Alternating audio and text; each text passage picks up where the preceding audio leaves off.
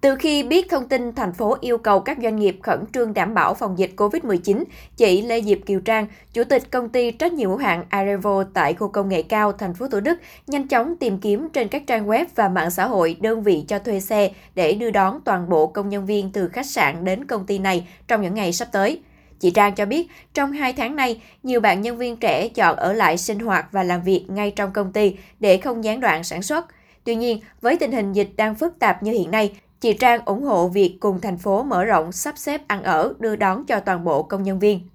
Chị có một trăm rưỡi cán bộ công nhân viên. Thành ra là chị phải thuê hai xe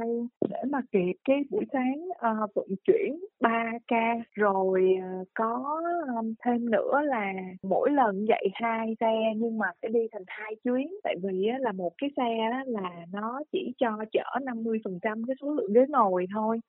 còn anh Hoàng Tuấn Anh, giám đốc công ty cổ phần Vũ trụ xanh tại quận Tân Phú cho biết, do công ty có nhiều bộ phận làm nhiều mảng khác nhau nên sẽ linh hoạt bố trí. Theo đó, nhân viên kỹ thuật và bảo hành được sắp xếp chỗ ở ngay tại công ty, còn bộ phận bán hàng, hành chính sẽ làm việc tại nhà để đảm bảo phòng dịch trong thời gian giãn cách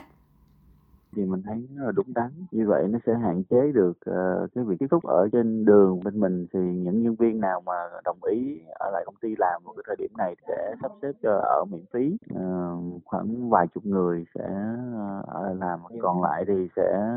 uh, chủ yếu là sẽ làm online Thực tế, không phải doanh nghiệp nào cũng đủ nguồn tài chính dự phòng để sắp xếp ăn ở cho toàn bộ số lượng công nhân của mình, đặc biệt khi doanh nghiệp có số lượng công nhân từ hàng ngàn người trở lên. Một số chuyên gia kinh tế khuyến cáo ngay trong lúc này, doanh nghiệp cần xác định mục tiêu sản xuất trong ngắn hạn và dài hạn để sắp xếp số lượng công nhân ở lại hợp lý. Cụ thể là hoạch định lại khâu nào là ưu tiên sản xuất, đơn hàng nào là khẩn cấp, cần làm ngay thì làm, đồng thời cân đối tài chính khi chọn thực hiện một trong hai yêu cầu đảm bảo phòng dịch của thành phố. Để giảm gánh nặng chi phí khi cần thiết, doanh nghiệp có thể vận động nguồn lực xã hội như kêu gọi thực phẩm hỗ trợ cho công nhân tại những điểm khách sạn, ký túc xá hay trước các khu công nghiệp trong thời gian công nhân tập trung tại một địa điểm. Ông Hồ Minh Chánh, giám đốc công ty trách nhiệm hữu hạn huấn luyện và tư vấn tài năng Việt cho biết, doanh nghiệp nên chủ động hơn, không chờ hết thời gian giãn cách mà từ bây giờ cần lên kế hoạch phù hợp để vừa phòng dịch vừa sản xuất an toàn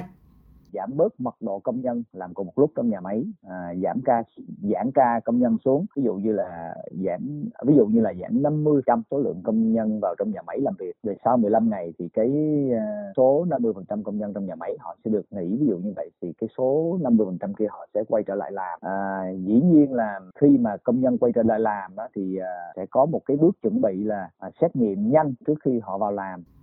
Trăn trở chung của các doanh nghiệp lúc này là cân đối được tài chính để đảm bảo sản xuất và phòng dịch theo tình hình thực tế. Bên cạnh đó, thành phố cùng doanh nghiệp chăm lo đời sống công nhân viên trong thời gian này cũng góp phần cùng doanh nghiệp an toàn cho các kế hoạch sản xuất, kinh doanh. Về lâu dài, nhiều doanh nghiệp kiến nghị thành phố có những chính sách hỗ trợ giảm gánh nặng chi phí như giảm và giảm thuế cho doanh nghiệp trong thời gian giãn cách xã hội.